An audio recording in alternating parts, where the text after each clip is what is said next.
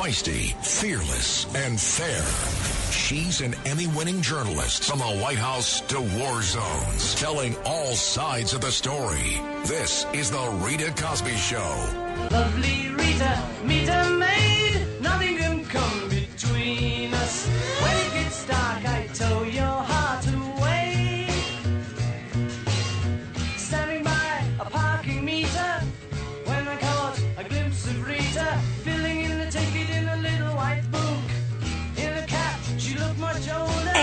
Tonight on the Rita Cosby Show, later on, by the way, we will be talking about the cocaine investigation. There's some new details as to what the Secret Service didn't do in the investigation that are stunning, that just show that it seems like protocol kind of went out of the window. And as we're talking about that, remember, Secret Service case closed after 11 days after they looked into what they claim were was there fingerprints on the bag of cocaine? Was there DNA on the bag? Uh, was there surveillance video in the most surveilled building in the world? Oh no, we couldn't find any of that. I wish that we could use those investigators from Suffolk County that were involved in the Gilgo Beach murders because there's some huge breakthroughs on that tonight. I wish we could send them to the White House because I bet you they'd be able to solve what was going on with the cocaine in maybe about five minutes. So that's what I think tonight. I mean, you look at the comparison. Here was this case that was a cold case and it is something that's been gripping the country. I went to Gilgo Beach and covered the story many years ago. And earlier today we had on Cats and Cosby, we had Nancy Grace, uh, the great, great victims crime advocate and also great crime host on Fox. And she and I did so many shows together on Gilgo Beach. I was out there. I know the stretch of land where the bodies were found. I talked to family members and I just prayed all the time that they would finally get some justice. So today, hooray that they have gotten at least some shred of justice. Clearly, there's still a long way to go, but I will say bravo to the Suffolk County investigators, especially the Suffolk County District Attorney, who now has only been there just a short bit of time. And as soon as he took the case, this new DA, he said, my priority will be to solve the Gilgo Beach murders. This is, of course, a case that has just plagued the country. There are now, they believe, 10, 11, maybe even more bodies that might be tied to the Gilgo Beach killings, and it could all be potentially one person, maybe somebody else. But at least justice is served. I was so happy when I saw the news this morning that was startling, as I'm sure it was to all of you, that now they have pieced it together and it goes back to this guy who is a family man. I mean, this is the other thing. It's so creepy and so crazy when you hear the background of this guy. Here he is, 59 years old, Rex Heuermann. He's an architect. Uh, he lives in Massapequa Park, Long Island. He's a husband. He has two kids and he apparently has a pretty successful architectural firm and his office is right near Fifth Avenue in New York City. And that's where they busted him last night. They went to his office and busted him. And then when you hear some of the details, basically, of who he is and his background, you kind of see quickly how they pieced it together. And I use the expression, I've covered a lot of crime cases through the years. Many of you know it through my time at Fox. I covered so many cases, also NBC, also CNN. And you sit there and you go, wait a minute. Now the dots really are connected. This is like old shoe leather, great, great law enforcement work and great coordination with the FBI, with local authorities. This was really top notch and amazing work because they had to go back and find DNA. Remember, the bodies were not found until 2010 and 2011. And some of them had been there well before that because they were skeletal remains by the time that they found them and many of them unrecognizable. So, I mean, they may have been there in some cases for a long time, even before the bodies were located. But now what you hear about this guy, it basically pins a lot of things. He came and said not guilty today in court to the six different counts, uh, three degree, uh, second degree murders and three counts of first degree murder tied to three killings. But as I'm hearing all the details, it looks to me like they got their guy, at least on some of these, because the description fits. One of the people said, this guy, one of the women who escaped this guy, described a person as six foot four, really big, uh, Caucasian, brown hair. That's what this guy is. He is six four. He's Caucasian, a huge guy. He also lives 17 miles away from where the bodies were found. He apparently was surfing online a lot about the case. Also some pornography, child porn apparently is all over the internet with him tied to it, I guess. So there's some stuff tied to that too as well. But they also tied to it with a hair. There was a hair that was found on one of the burlap bags. And I remember when I covered this case years ago, that was the one piece of evidence that they said, gosh, if we can pin this hair, there is a male hair and they believed it was a male Caucasian hair. And they said, if we could pin this on this person, we probably have a clear match because it was in the burlap bag that was wrapped around one of the women who was killed. And so they said, we've got this. As it turned out, there were also other hairs. And the authorities are saying that the other hairs, there were two other hairs, they say belong to the wife of this guy because maybe it was something they were using at home and, you know, she might have had the product or whatever it is or transferred onto his jacket. You know, I mean, there's a million different ways. But either way, all of these things together now with new technology that's out there to test DNA, they were able to pinpoint it. It is just amazing police work and done in rapid speed. And here just a little bit ago is Ray Tierney. He's the Suffolk County District Attorney, Suffolk County in New York, making the big announcement that this suspected serial killer, one of the most notorious now in American history, has now been arrested.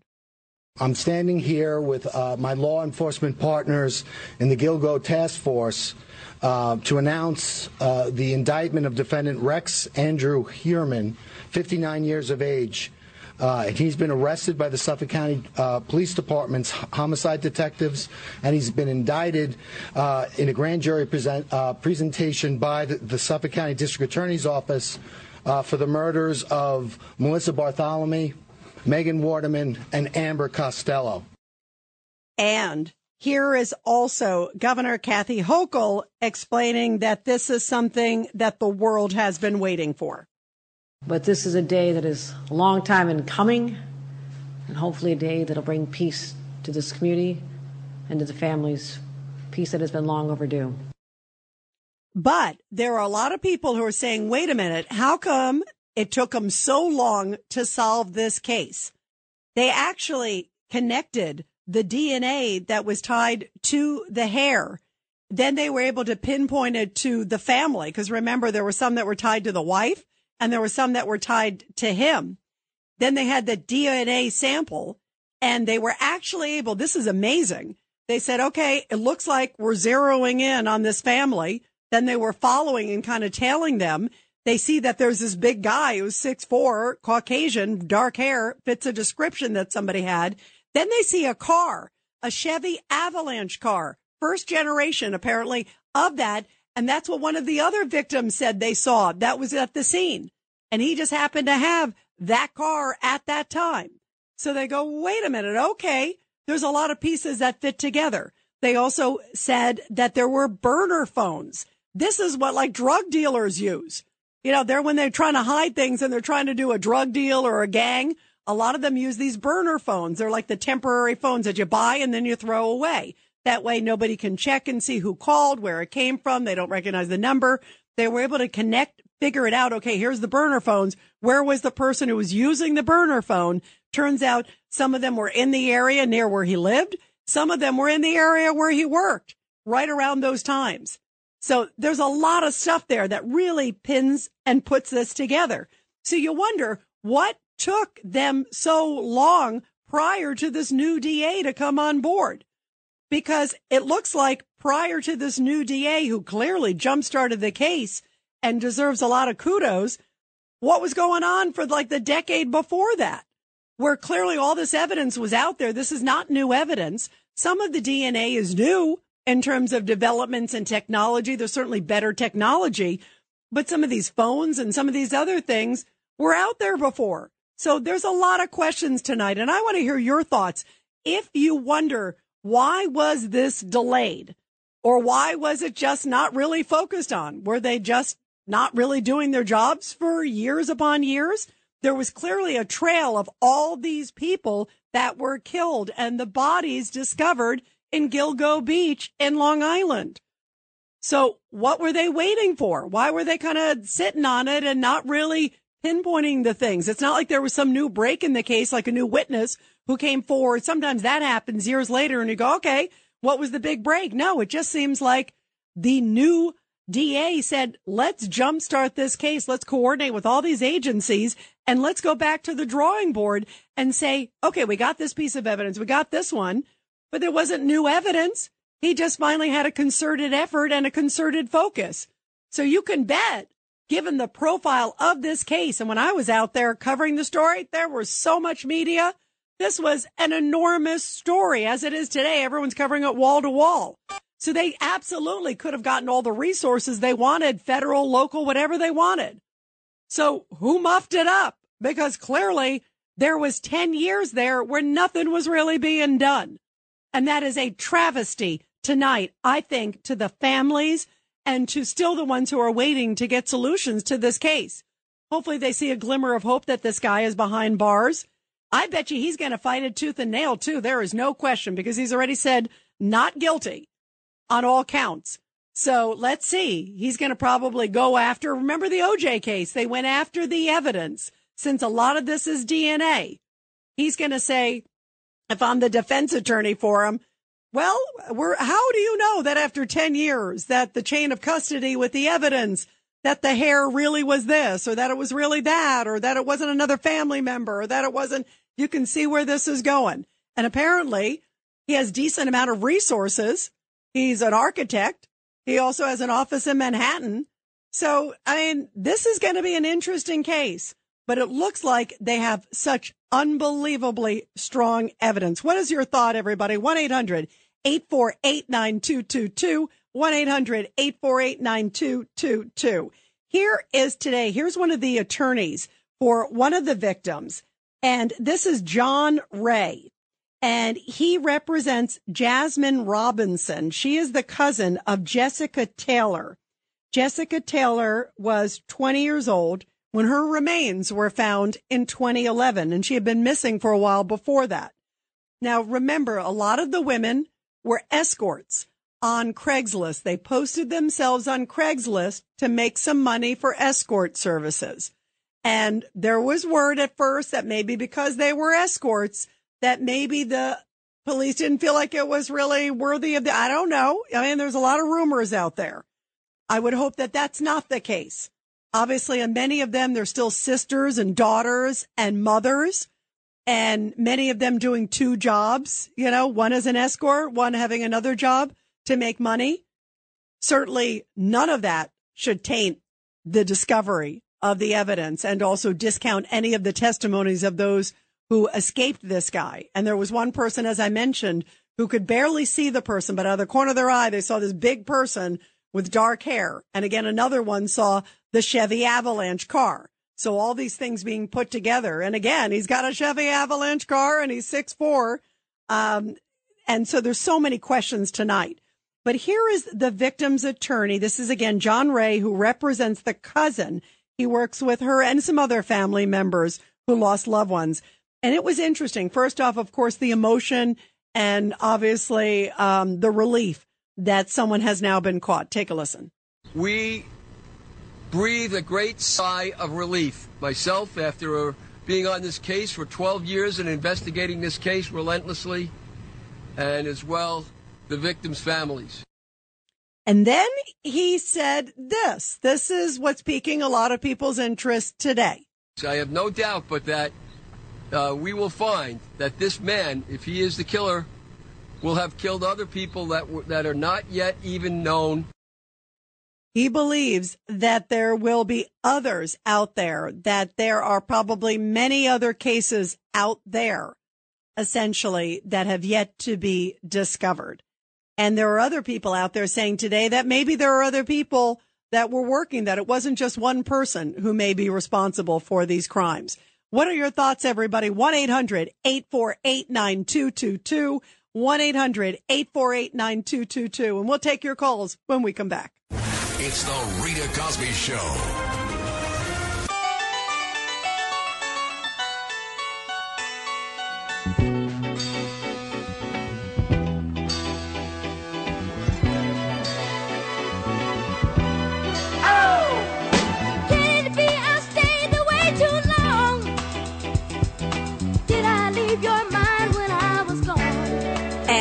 Tonight we are talking about the fact that this guy has been busted for some of the most horrific crimes in modern times. And when you hear about some of the stories of these women, it is just heartbreaking. By the way, among the victims uh, that were found on Gilgo Beach is also a young baby and also a man. Uh, they're not sure if that's related or not. Uh, it may have been just another killing, someone else, or maybe it was someone who was around or trying to stop uh, another killing. We don't know. Happened to be there at the time or happened to see something or who knows what is tied to all of that. The baby, maybe they don't know whose child it is. There's so many questions right now tonight. But what we do know is that this guy, by the way, apparently was crying like a baby. And if indeed he is the killer, everybody deserves their day in court. But it sure looks like they got him with some very strong evidence. He was in tears after his arrest and apparently was surprised that he got caught, which is sort of typical for a lot of these sort of mastermind killers, always thinking that they are smarter than the next. And if indeed he is the killer, for him crying, I have zero sympathy. I mean, you know, are you kidding me? This guy is a monster. And take a listen to a little bit of the evidence that the DA of Suffolk County, Ray Tierney, also talked about and some of the things that he did that sort of led them to think that this is this guy and he has a proclivity towards certain things.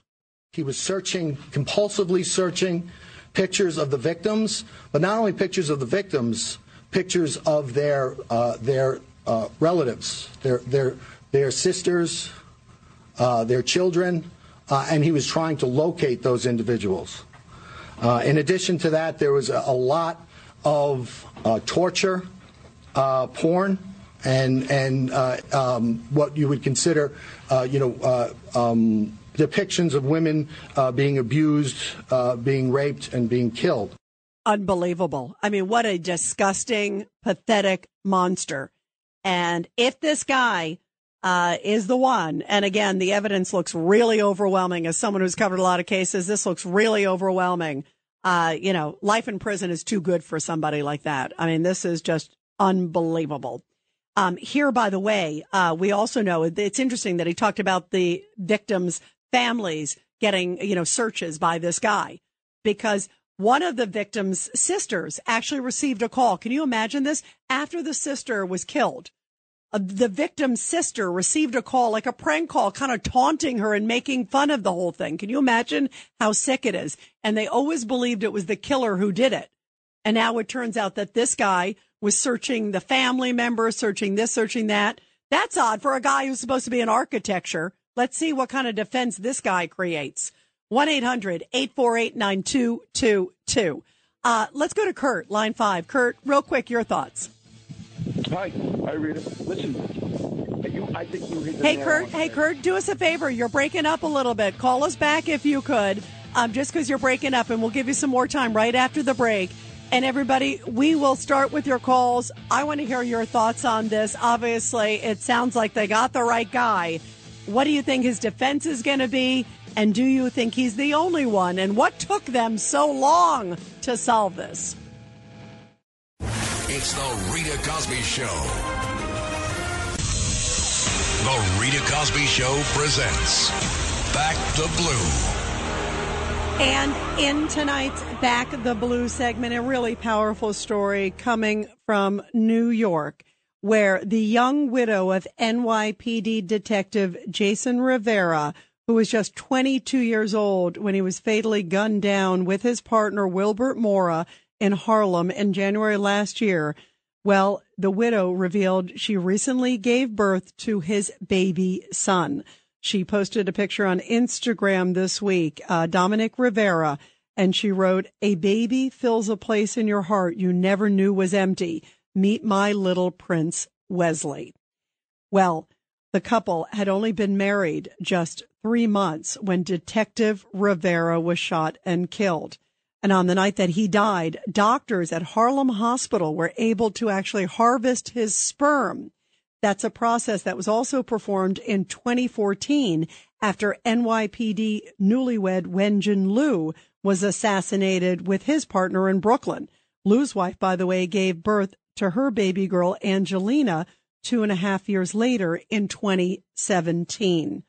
Jason Rivera and his partner, Wilbert Mora, were ambushed by a gunman who swung open a bedroom door after the two officers responded to a domestic dispute, a 911 call involving the man's mother.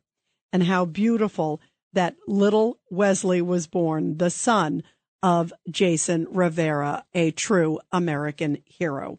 And what a powerful and beautiful, beautiful story and beautiful legacy uh, to live on.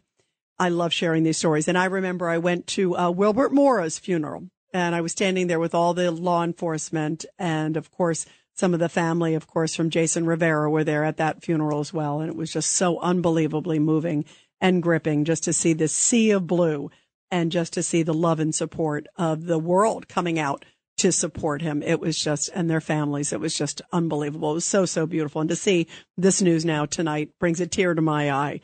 Well, we are talking about the case of the Gilgo Beach murders, and they believe there may be as many anywhere from 12 to 18. There might even be more. And I would venture to say that this guy, you don't suddenly start killing somebody. Usually there is a history. Usually somebody starts with smaller crimes and then it goes up to more serious crimes and then to other crimes. And as a result of all of that, uh, I believe that there's probably going to be a lot more cases that are tied to all of this because you would venture that it's not like he just suddenly started doing this. And if indeed that they got their guy and he's in his late fifties, well, then you would imagine that there may be other cases. They, I would hope right now that they're tracing other locations where he went on vacation. You would hope if he lived somewhere else, other cases along the way. We do know that he lived 17 miles from that stretch of beach where most of the bodies were found. And to me, I think this evidence is really damning. They got the burner phones. They have the emails that we talked about. They have the hairs that was DNA that they were able to connect. They got the Google searches that we talked about where he was searching the families and searching the case a lot. He's an architect. What are you doing doing all that weird stuff, checking family members too? That's odd. Also, really like sick stuff like torturing and all these other sick things that he was searching. It clearly shows that he is a disturbed individual.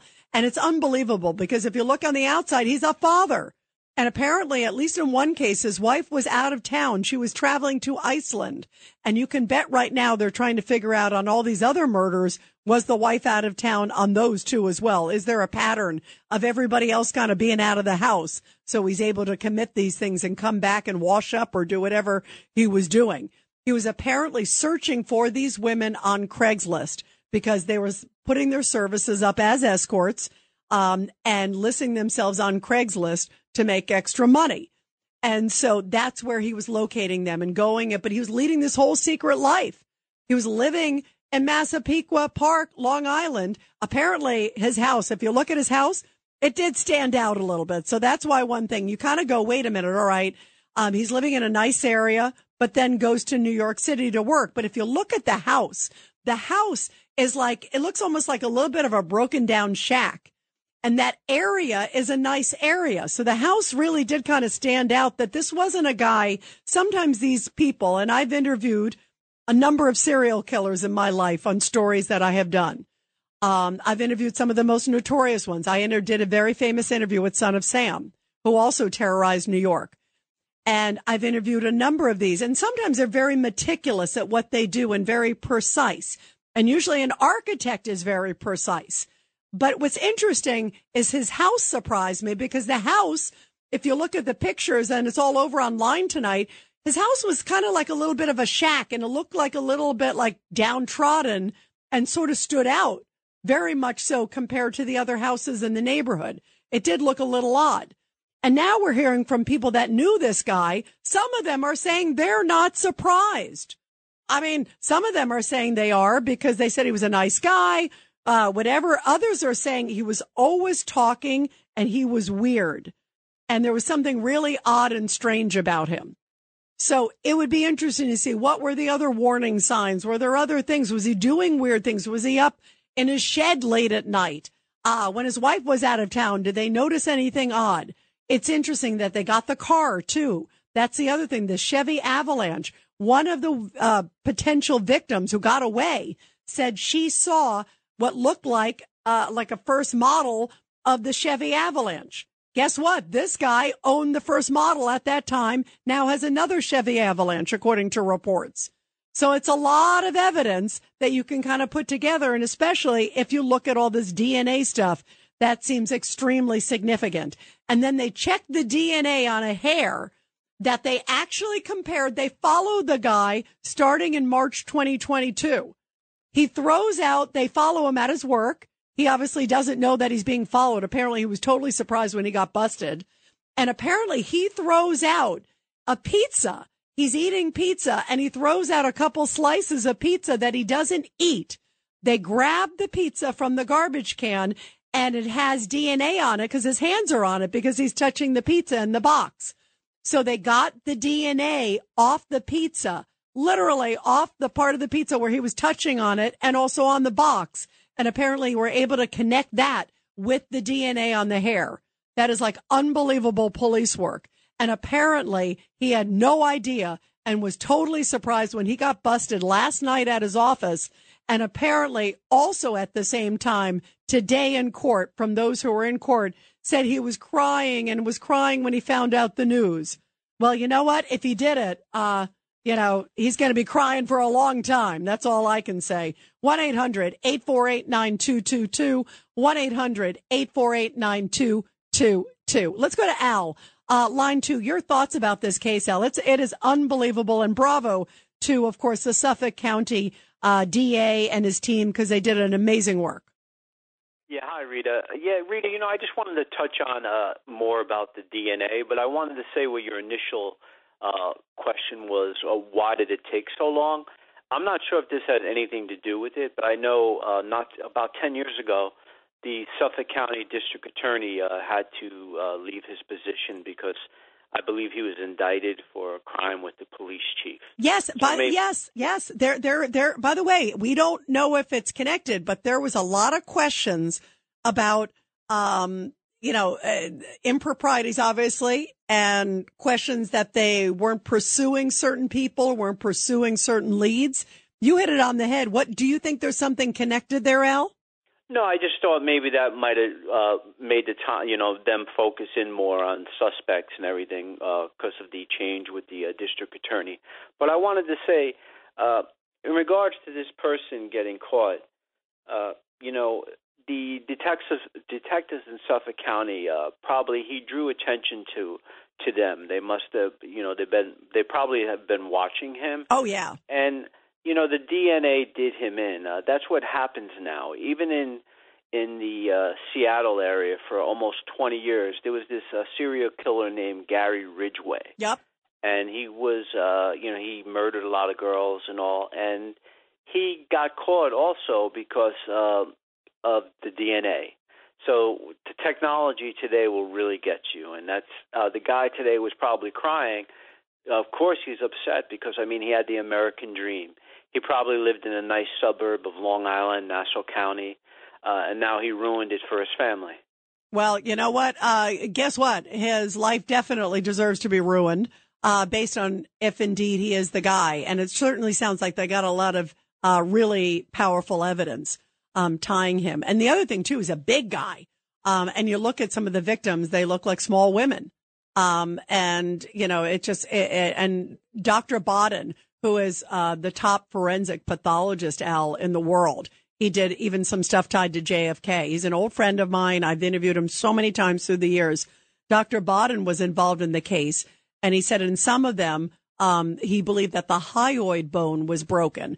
And the hyoid bone is the bone around your neck, which means basically that he believes that there was evidence of strangulation. that, and it might have been somebody who was a big person able to do that. And again, he's a big guy. Um, but all these pieces put together, um, and like you said, the the crying today, you know, it, it's like, uh, you know, it, I've seen so many of these cases where they, you know, people obviously who have these split personalities, who on one hand, you know, mild, you know, walk going around or whatever, um, and here he's living this completely other double life. That's what's amazing, Al. What are your thoughts about that? Because he's married, he's got two kids. Um, I would imagine, I, you know, you don't know, but I would imagine the family probably had no idea. Uh, maybe they did. I don't know. I mean, who knows, you know, but. Yeah, you know, exactly. You see so many of these serial killers living a double lives. Uh, in Wichita, Kansas, for many years, uh, he he got caught because he sent a letter or initiate or initiated a call from the Lutheran Church which he belonged to and for a span of 20 years he murdered a lot of uh, BTK, women. BTK. BTK, Yes, yeah, yes. so I, I lived- Dennis Rader. I, I covered that case. Yeah, and Son of Sam was up here from Yonkers. He was a postman. Yep. So yeah, but I interviewed Son of Sam, Al. When I was at Fox News, I did a very famous interview with Son of Sam. I, I interviewed him in prison, face to face in prison, Al. So, yeah, and you know I remember that summer of '77 when I was a kid. I'll never forget that summer when they they called him near my house. wow. And a couple of years later, when he was in jail, as you remember, uh, somebody tried to uh, somebody attacked him and almost you know took his life. Yeah, no, absolutely. And by the way, uh, just like you said, I mean, you know, there's uh, there there hierarchy in prison. I'm sure that this guy will be uh, kept in protective custody. And and I hope, by the way, I also hope um, that he shares what other information he knows. If he was involved in all these killings, and if there's others, I hope he actually does. Uh, at least something right here and tells the other, you know, the authorities of other cases, um, because I bet you it's not just these cases. I bet you there's a lot more. And I bet you not, he's only charged now with three cases, but if the MO, it seems like there's very similar pattern. There's probably more cases even in this area and also maybe in other places that he traveled to.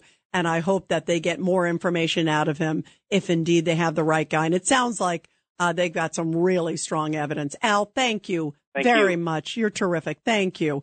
Um, let's go to Pete, line five. Pete, your thoughts, my friend.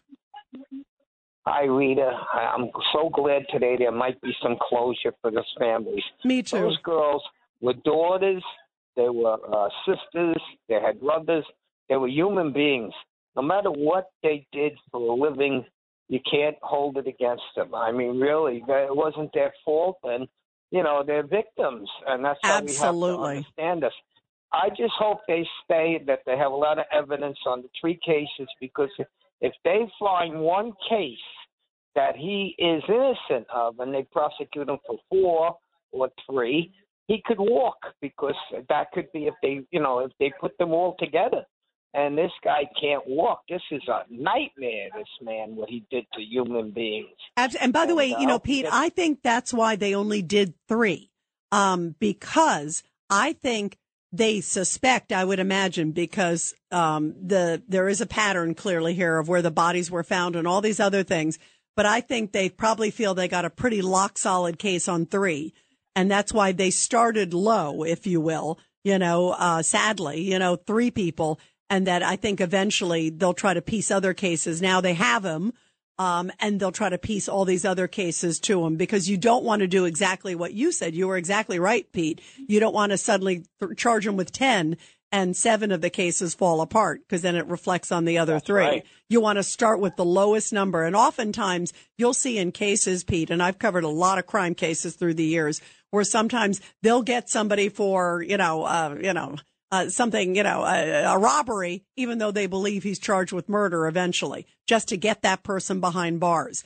And in this case, obviously, three murders is horrific enough, but I think they probably suspect that it could go much, much higher. But let's at least get him behind bars. Let's. He he was denied bail, so he thank goodness. Uh, so he's behind bars. Um, right now, um, he said he's not guilty, so he's going to try to fight this. He's going to try to get bail. I can't see anybody, even in crazy New York, uh, letting this guy out in any shape or form. He will stay, I'm sure, behind bars. And then they have now time to piece this together. Now they got DNA. Now they got other things. And maybe now they can hopefully piece some of these others together so other families can get the kind of closure you're talking about. Pete, thank you very, very much, my friend. We're going to continue with your calls, everybody, uh, on this powerful case. What do you think broke the case? And what do you think of the strategy as we're just talking about? They got three. I believe they have a lot more. Do you believe they have their man? What did you think was the most compelling piece of evidence? And also, you heard from Al. Al brought up a really powerful point there. Al from Yonkers, who called in, who said that the prior DA, remember, he was behind bars. Uh, I mean, he was arrested. So there's a history there of issues. And some people suspect that a lot of this was covered up. So we're going to talk about that and a lot more. It's the Rita Cosby Show. When I wake up, well, I know I'm gonna be, I'm gonna be the man who wakes up next to you. When I go out, yeah, I know I'm gonna be, I'm gonna be the man who goes along with you. If I get drunk, And you are listening to the Rita Cosby show and we are talking about the big, big break in the case of the Gilgo Beach killings. Uh, this guy who is a father, uh, has two kids, has a wife, and apparently was leading a whole separate life. And now law enforcement believe they have their man who's responsible for at least three killings and possibly as many as more than a dozen and who knows how many more. What are your thoughts about the big break? What do you think broke the case? Did you see the guy? He's this huge, big guy. Um, and, uh, they're kind of describing him as an ogre looking guy, uh, on the New York Post. By the way, another thing, our, uh, great newsman, Bob Brown was also showing me that, um, the New York Post is reporting that this guy, Rex Heuermann's younger brother, uh, killed a New York City Housing Authority police captain in a drunken and coked up crash on the Southern State Parkway in 1988. That's according to the New York Post when he was 22. Um, it was a car crash, but it's interesting that there's a history of something going on in the family. Maybe there needs to be something looked into here. Who knows? Um, just some interesting layers to this case. 1-800-848-9222. Let's go to Joe, line one. Joe, your thoughts. Rita, my love, uh, on homage to your mother's home country. Indeed, there is something rotten in the state of Denmark. Indeed, there is something rotten in the county of Suffolk. According to the scuttlebutt, the local and the, um, the county police and the local police they wouldn't cooperate with the state police or the FBI, and the, the innocent people suffered. Also, I lived in Wyandanch, Wheatley Heights, briefly, more than a few years ago, around this time when the murders started. And let me tell you something, Rita. There are prostitutes up and down the straight path. There was nothing straight about Straight Path Highway, and the local and the and the county police did not lock them up. Some of the women may have be, ended up victims. Another thing is when I arrived at the new place, there was a three-race teenage race riot. Hey, on the Joe, front Joe, lawn. Joe, do me a favor. Hang tight and we'll continue with you in the next hour. More on the Rita Cosby show, everybody. It's the Rita Cosby Show.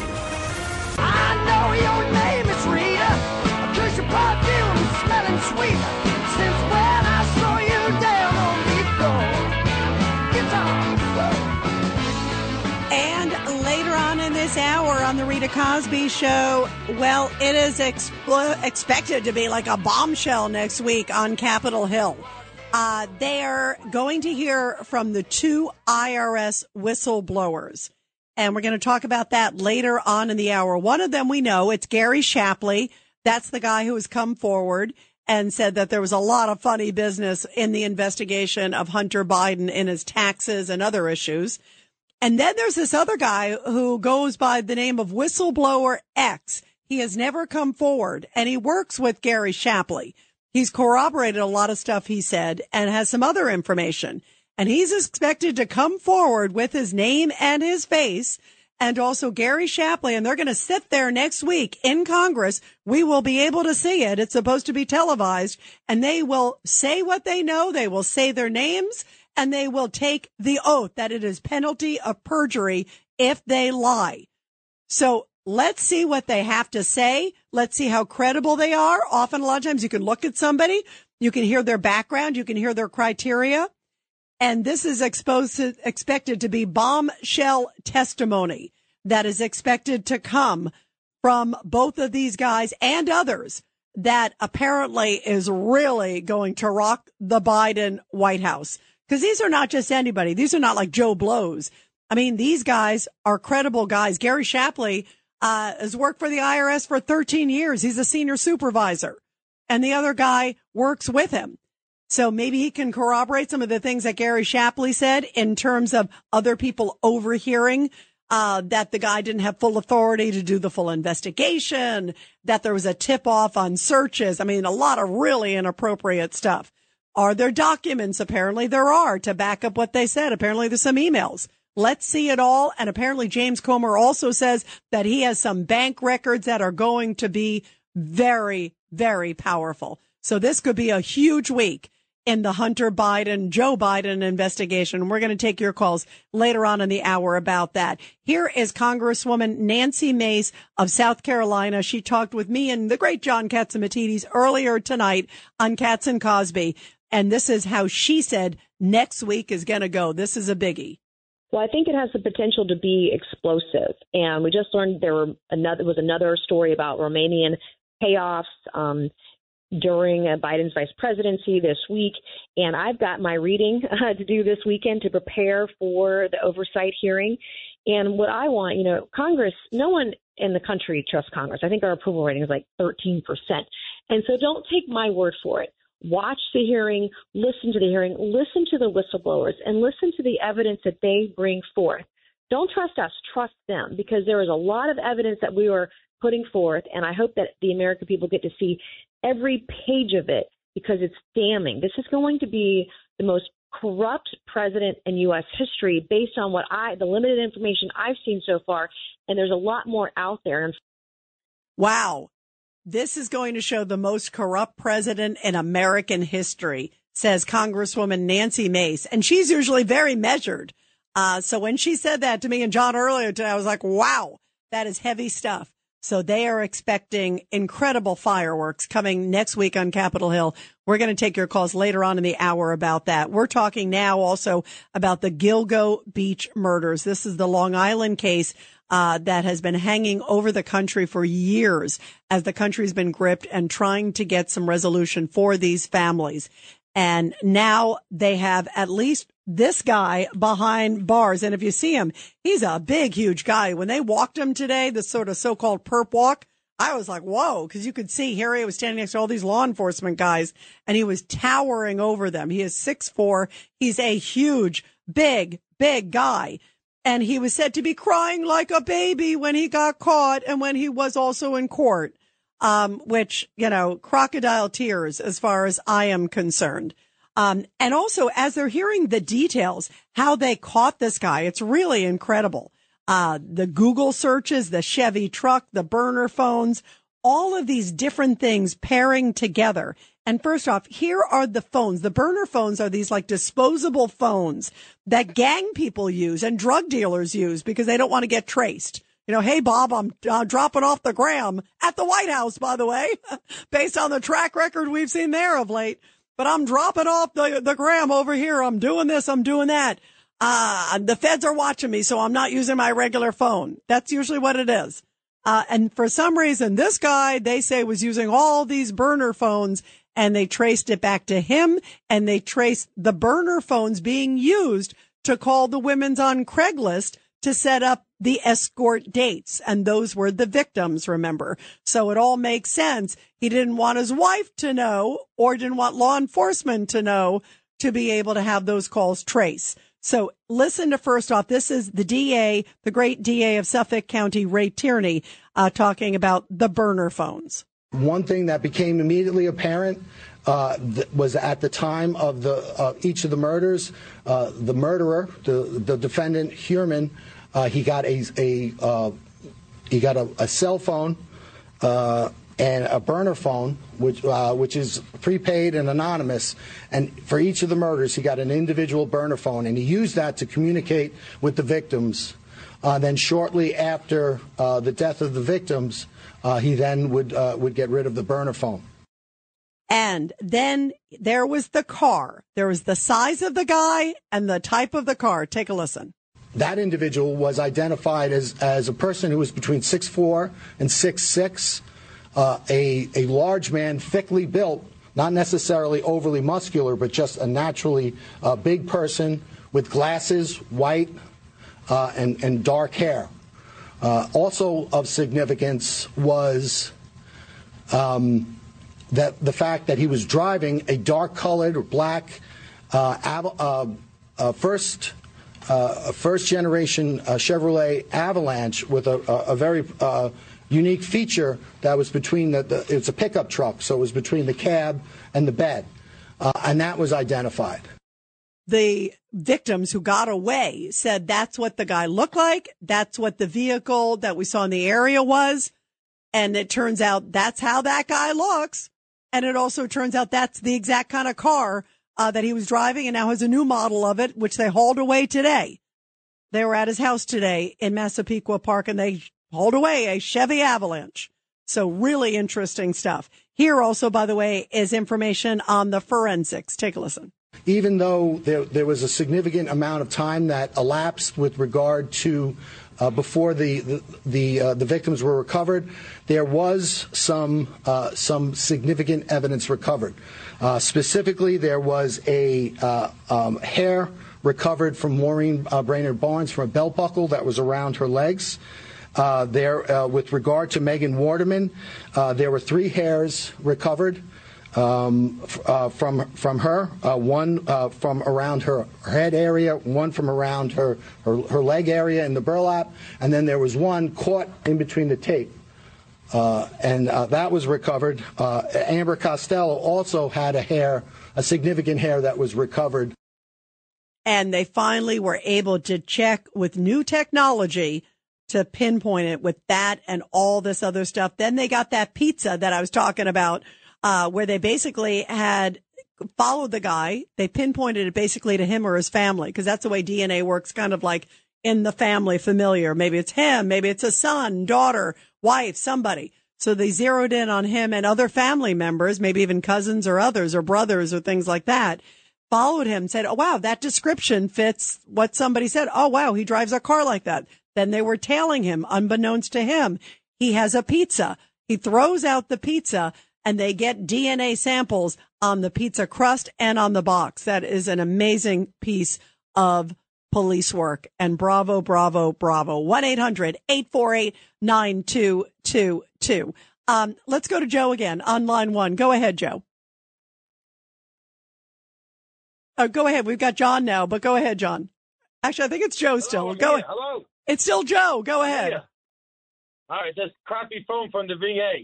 Anyway, long story short, I was briefly in Wyandanch, Wheatley Heights, and there were, and it was a mess. The three, uh, the bottom line is the local police. There's a lot of corruption, and the DAs. You said the former DA was a bum. He's in jail, rot. And the top cop, the former top cop, was trying to frame a guy with some sex toys or something, you know. And that's why, thank God, these two new guys, Harrison and and uh, Tierney, they worked with federal, state, and federal with the, the state and with the FBI. Also, if this is true and this guy is proven beyond the shadow of a doubt, he should get the death penalty. The Fed should step in. Because why should we be supporting him for the next 40 years?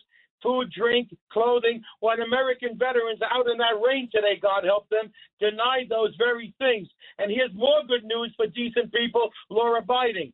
13 gangsters in the New York area shaking down unions were all sentenced to six years plus. Bravo, bravo. That is great news, Joe. Um, and thank you too for always fighting the good fight. And you brought up some great points, Joe, when you just talked about what was going on. There was a lot of funny business kind of going on prior to this, uh, within some of the law enforcement agencies. Like you said, they didn't want to cooperate with each other. Uh, there were some that were thrown behind bars. I mean, there's a lot of questions here. Um, and in fact, uh, we asked earlier tonight Nancy Grace, of course, the great Fox Nation host, great criminal host, um, you know, expert on crime, great victims advocate. Um, and this is what she had to say when we asked her about it. Take a listen. This is cut 18, and this is Nancy Grace. I've heard so many stories about this guy, uh, somebody, not this particular guy, but somebody was being protected. The former DA of Suffolk County that went to jail uh, was possibly protecting him, or some other politicians that he was uh, was protecting him. Have you heard any of those stories? Yes, I've heard them. I've heard every single one of them. I've investigated some of them. The fact that there was some type of misconduct among the police is entirely possible. Um, however, today I'm focusing on this guy as the killer. But you're right, because the incoming DA was dumbfounded why an arrest had never been made in the Gilgo Beach killings. And I wondered that too with all the evidence. I knew about the prank call years ago to one of the victim's sister.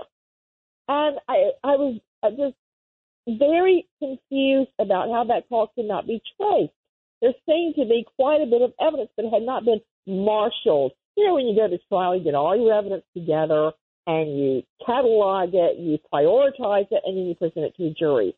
It seemed as if this was just a big hot mess until this DA came in, marshaled the evidence, and started surveillance on Heuermann. Do you think? Do you think we're going to get to the bottom of, of those people that were covering it up? Yes, I do. Now that we've got Heuermann, this is telling what, what we will learn. However, if it comes at the cost of a cheap plea deal, I wouldn't do it. I would not plead this out cheap in order to get some politician that's already gone to jail. No, forget it. No, I want this guy to do the max on every single case. And remember, so far he's only been charged. Right now he's been charged with six counts: three first degree murder counts, three second degree murder counts on three of the victims. I'm waiting for them. Uh, I'm, I'm trying to find out if they're going to trace them to the other victims, eleven in all. Isn't that amazing? When we come back, everybody, we're going to take your calls. 1 800 848 9222. It's the Rita Cosby Show. Walking through a party in the county jail. The prison band was there they began to wail. The band was jumping and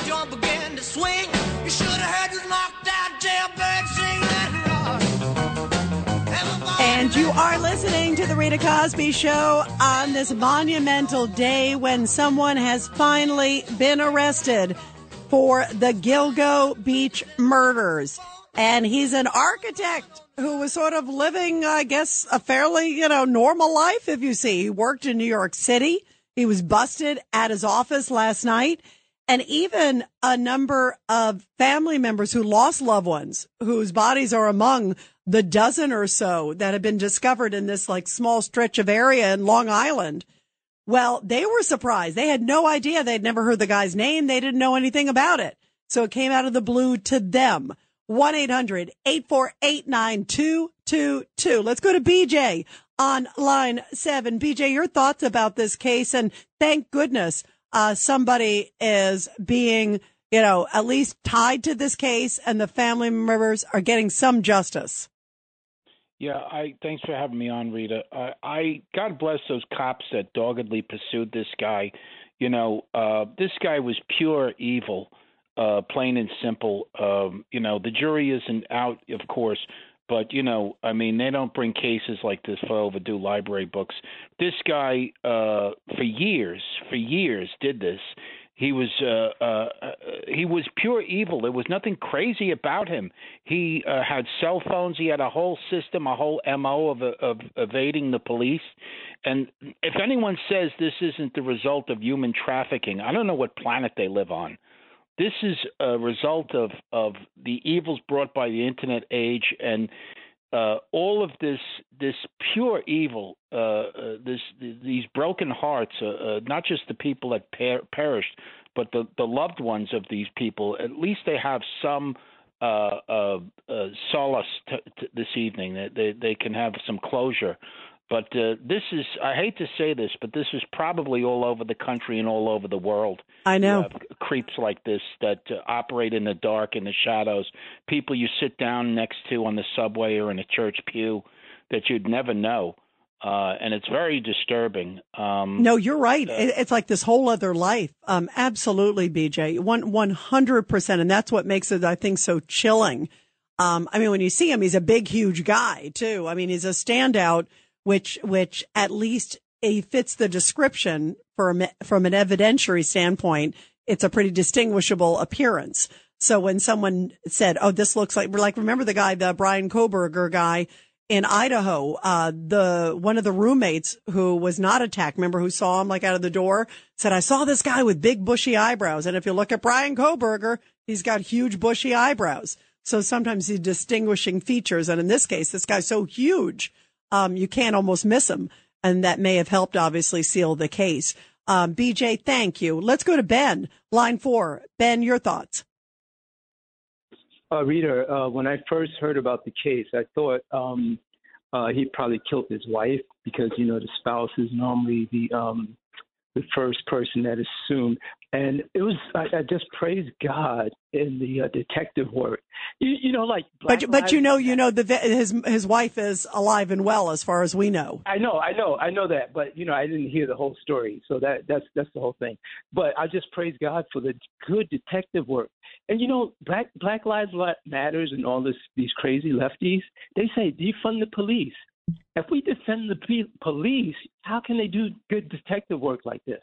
Great points. You know, Ben, bravo for saying that because, um, and I, that's why, you know, every night on the show, I do, uh, back the blue and I do a support our heroes segment also in this hour where we talk about the veterans. But I, I think it is so important to shine a light on our great law enforcement. And, and you hit it on the head. Thank goodness they were so focused and never gave up on this case.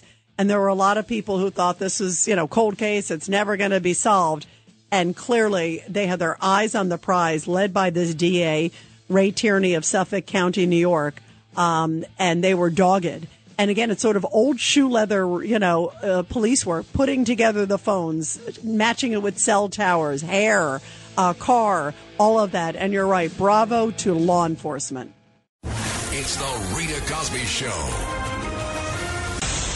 Rita Cosby Show presents Support Our Heroes. And in tonight's Support Our Heroes segment, which we love doing every night here on the Rita Cosby Show, honoring our great military and their families, a beautiful story from Pueblo, Colorado, where it is really incredible that this author who has probably published more work than almost anybody, his name is Doug Sterner, and he has written well over 100 books. He says, I currently have more than 50,000 pages in print. And he said, I don't think that that can be matched in history. It blows me away. He is a combat veteran also of the Vietnam War. And Sterner's favorite subject is military heroes who went above and beyond in the service of their country. He's made it his life's work to make sure that heroes get the recognition that they deserve, especially those who earned medals and commendations that they never received. He spends literally up to 16 hours a day on his home computer researching the backstories of these military heroes. Now, he says he has spent the last few decades making sure, especially that unsung heroes don't go unnoticed. He said that he hopes that his work will shine a light on them and also inspire others. Now, Sterner was picked uh, as the local Fox affiliate there in Pueblo, Colorado, as the hero of the month for what he does to shine a light on others. He said, quote, I'm humbled. I really don't think of myself as a hero. I write about heroes, so I know heroism pretty well, and I wouldn't define myself that way, but I appreciate it so much. His goal is to write a book about heroes from each and every state in the United States over the next few years. What a beautiful, beautiful story and how beautiful he's putting pen to paper to honor America's greatest. Well, we are talking still about the Gilgo Beach murders. This case has been gripping the entire nation. And earlier today, uh, I talked with Nancy Grace on Cats and Cosby, and this is what she said about this suspect, this father of two who also worked at an architectural firm, seemed to be living a normal life and clearly had a double life. one of the things that's amazing to me, this guy also lives 17 miles from where the bodies were found. He knows the area, but he was also kind of hiding in plain sight. He was a well-known architect. Talk about it. he's a father, has two kids. He is a father. He's he's been called an everyday guy. Um, he's been married for many years. This is his second wife. Um, the wife was out of town when some of these murders were committed. A neighbor, another neighbor said she wasn't surprised. Now I found that a very Wow. interesting comment. I She saw that too. I thought that was really And interesting. It's because he always kept to himself. Always kept to himself. Now, in my mind, what springs to mind as a comparison would be BTK, Bind, Torture, Killed Dennis Rader, who had a wife, children, a deacon in his church. They didn't name him Bind, Torture, Kill for nothing. All right, he had a string of victims that he brutalized and murdered, but he blended in. And you know what? People always say, "Wow, I'm so surprised this guy blended in." But look back at most of the defendants that have gone to jail. I mean, think about it. Chris Watts, killer. Uh, I'm just thinking about Ted Bundy, killer. You go on and on and on. They're not um, dragging one foot behind them with a hunchback and a dark trench coat. Many, many killers, if not the majority, blend in. Yeah, absolutely. Right? Think about it. Absolutely. About it. What a scary, scary thing to know that this evil was living among us. 1 800 848 9222. Let's go to Mike, line six. Uh, Mike, your thoughts about all this? Hey, Mike, you there? Call us back, Mike. Uh, if we're losing you, give us a call back. Let's go to Tommy in Nashville on line five. N- Tommy, your thoughts? All right, Rita. Mike sounds like he fell asleep. Yeah, These he might have. Oh, you know what? We're, we're, I'm not sure. We had him on hold for a while, so I can't blame him if that's the case. Hmm. I can't see falling asleep with this, but these psycho killers, a lot of their times they want to get caught because they want to be infamous. Berkowitz, now David Berkowitz was only caught because a woman saw his car get ticketed and she told the cops. They had no idea who it was. He also created other evidence too. And I'll also say something that was never has never been said. Why were the teenagers and the the young adults in their 20s still hanging out in cars late at night when they knew a psycho killer was on the loose. I'll never understand that. But getting back now to this guy, uh, the only thing is if these girls are prosec- prosec- uh, prostitutes, uh, what, what happens with prostitutes is that the psycho killer could leave a lot of DNA evidence behind, and that's how you start to unravel it. Luckily, you had good detectives there who were persistent. There are a lot of detectives right now listening to the show, and they're on cold cases from 20, 30, 40 years ago. That's how good these guys are, and they pick them up after guys uh, retire. I, I won't get into the like the meat and potatoes of what they would do, but the DNA is so so important there. Um, you could go to all the hookers and, and start doing profiles on guys who they meet, and that could be one of the things. But I don't want to give it away. But a lot of these Now, Tommy, are you law who want- enforcement? Are you a law enforcement guy? uh, I don't want to comment on that, but I'm a guy who has a, an amount of intelligence. Okay, Uh, yeah. But, but, the, but the bottom line here is um, that people should know a lot of times these psycho killers, they want to be caught. They want to be infamous. Berkowitz actually was documenting every shooting that took place. They, they're crazy lunatics, and they can't be living next door. Yeah, well, and it doesn't sound like this guy expected to be caught in this case because they said he was very surprised when they busted him, like surprised that anybody, and he, obviously they've been following him for a while, uh, at least over a year, it looks like, in different kind of shape or form as they were getting d- information. Then they got this, uh, the pizza that was a few months ago. So there's a lot of like, uh, it looks like they were trailing him for quite a bit of time because they probably wanted to make sure they had an airtight case, at least on three of them to get him. Um, but your point's a good one because you're right. And they also, who knows, they, they got a lot of stuff out of his house today. You could see them hauling that Chevy Avalanche and they were also hauling a freezer. They were hauling a whole bunch of stuff out of his house. Um, so who knows, uh, what kind of other pieces of evidence, uh, that they got. Tommy, thank you very, very much. Let's go to Don, uh, on line three. Don, your thoughts. Hi, Rita. How are you? Good, good, good. Yeah, I just have one comment before I get to my point. Um, they nailed, I think, uh, Kohberger uh, for those, uh, you know, Idaho murders. Yep. They went to Pennsylvania and they got DNA, I think, from his father's house.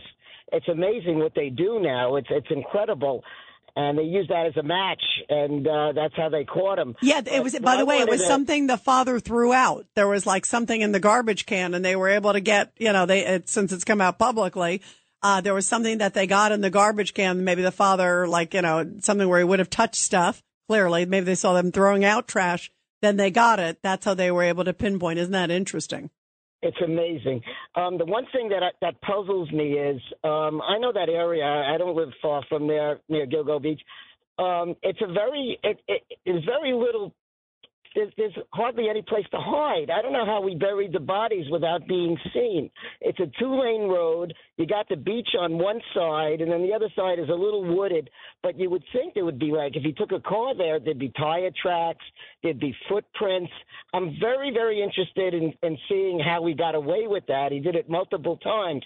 I, I don't understand that. That, that that's a question in my mind. Yeah, well, well, So, and you know, uh, you know what happened, and I don't know uh, all the sequencing, but I know that there was this woman, one of the um, women who was killed. Her name is Shannan Gilbert, and she apparently called nine one one and said, "This guy, I think somebody's following me." She ended up being killed, um, but she, where she called from, was in the area that actually led them to find what's now been called the Gilgo Four. It wasn't one of her remains, but it was four other people's remains. By her phone call, it sort of started the, the, the cases to open up.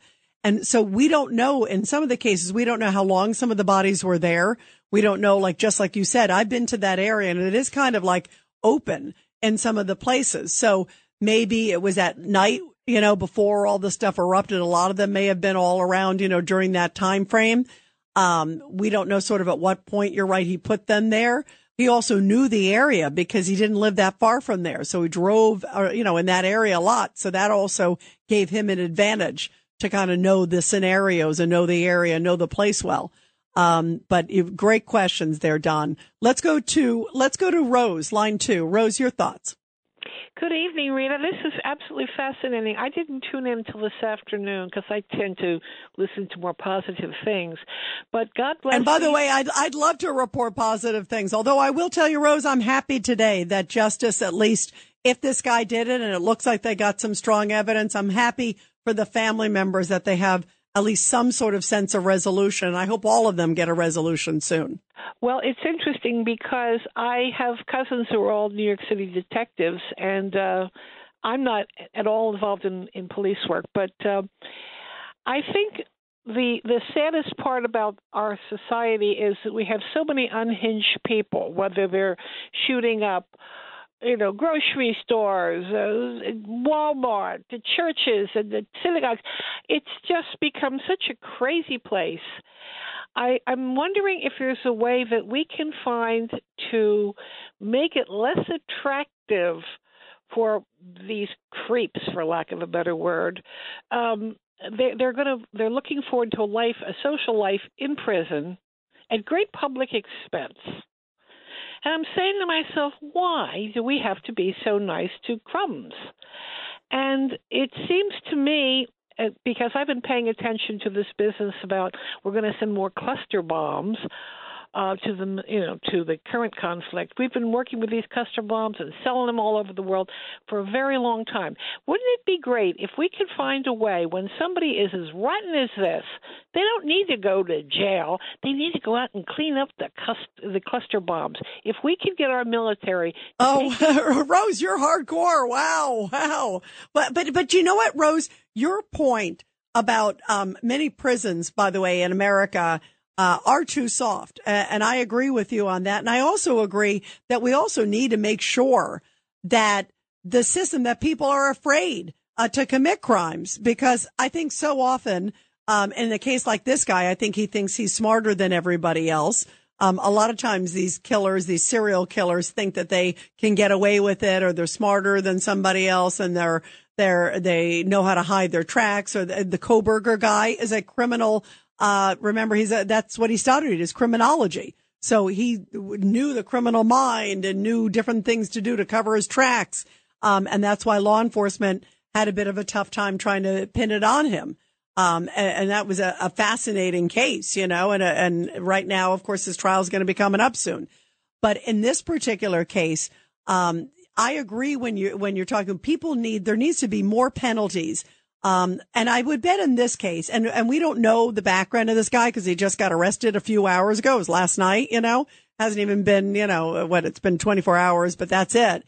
But we don't know the background, but usually there's some warning signs. I'll be really curious to hear were there other people who saw violent tendencies in this guy's background? Um, were was there other minor crimes that maybe he committed or something else?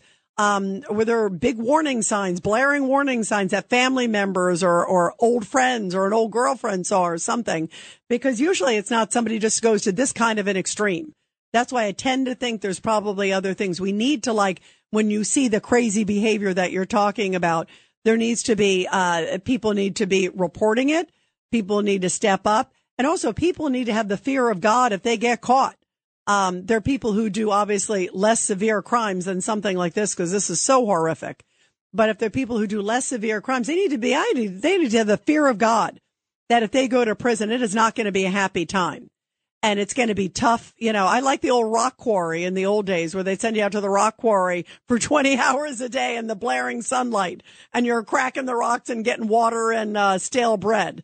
You know, that's what I think uh, prison should be like, especially if you've committed a serious crime. You know, it shouldn't be happy times at the prison and you, you know, you get to, uh, read as many books and watch as much TV as you want. You know, I mean, we have to figure out how to change the system. Um, especially early on to prevent hopefully something like this. And people have to step up. If they see that somebody has a tendency like this, a family member especially, typically they're the ones. It'll be interesting to see what comes out in the next few days and weeks and months about this guy if there were a, mo- a lot more warning signs. Uh, there were a couple neighbors and people that we saw today who were saying he was really weird. He was odd. So what was it about him that was weird? What were the warning signs? Uh, we're going to continue with your calls after the break, everybody. And also, we're going to talk a little bit about the cocaine real quick at the White House because now it turns out, guess what?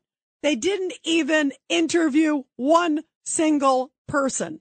According to reports, not one single person was interviewed. And as we're talking about the Gilgo Beach case, you know, great police work, great detailed work. They were able to pinpoint DNA that was there from 2010 and 2011. They couldn't find any DNA. Surprise, surprise on the bag of cocaine at the White House. And they couldn't find a fingerprint that was left there that was put in a cubby this is hogwash. We're going to talk about that and a lot more after the break. It's the Rita Cosby Show.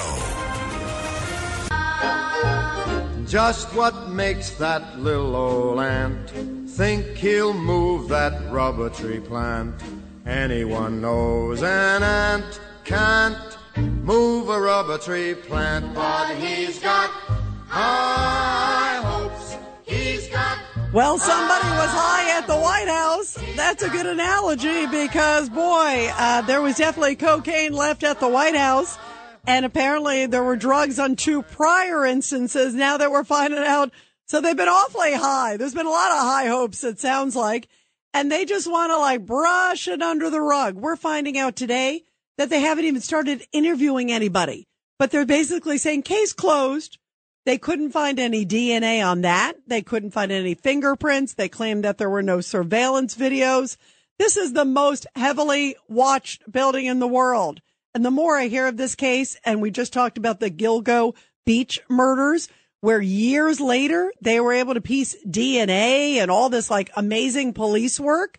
It just shows how sophisticated even years later on skeletal remains, they were able to put this together. And yet at the White House with everything that we got going within a few hours. They're like, okay, we don't have it. We're going to just move on. And of course, the Democrats seem very happy with that news in particular. Well, here is Congressman James Comer saying that he doesn't buy this story for one minute. By the way, I don't either. But one, the Secret Service is lying to us and they're covering for someone. Or number two, they're incompetent because this is supposed to be the most secure dwelling in America. And for the Secret Service to admit to the world that not only can they not figure out who dropped off a white powdery substance in one of three locations in the White House, that remember that story's changed three times where the cocaine was actually found, but also that uh, there have been two other instances where illegal drugs were found on the premise in the White House. This is unacceptable. Uh, we spend a lot of money, a lot of tax dollars to make sure that we have the best Secret Service uh, that money can buy, but yet they can't determine who brings illegal substances into the White House. I think that's that's very disturbing. Yeah, I think it's incredibly disturbing. And Democrats today are like, oh, well, I'm just glad everything went on and let's just move forward. This to me makes it even more suspicious because apparently it was in a locker and the key to the locker was locker number 50 they came out with today. Nancy Mace was telling us on the show. And apparently the key to that locker is missing. So you're telling me some tourist who doesn't even go in that area is going to go there, leave cocaine, bring cocaine. Uh, it's not a tourist. It's to me, it's somebody probably pretty senior in the White House or a visitor who's pretty senior to the White House. I mean, this to me is just such a bunch of hogwash. And it's just so pathetic because they could have easily put this together. But for some reason, I think the Secret Service is being told, shh, keep this one quiet, please. Let's go to Sherry in Ohio, line two. Sherry, your thoughts. You're here on the Rita Cosby Show. Hi, Rita. I'm calling from Ohio, and I think this is what I think that cocaine belongs to Hunter Biden.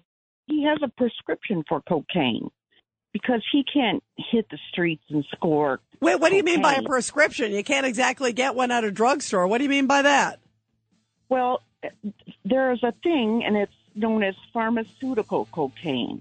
It's for laboratories to use, um, and doctors could write a script for this. And Well, it's, by the way, it sounds like Sherry, he had a whole bunch of stuff, but we're not sure whose this is.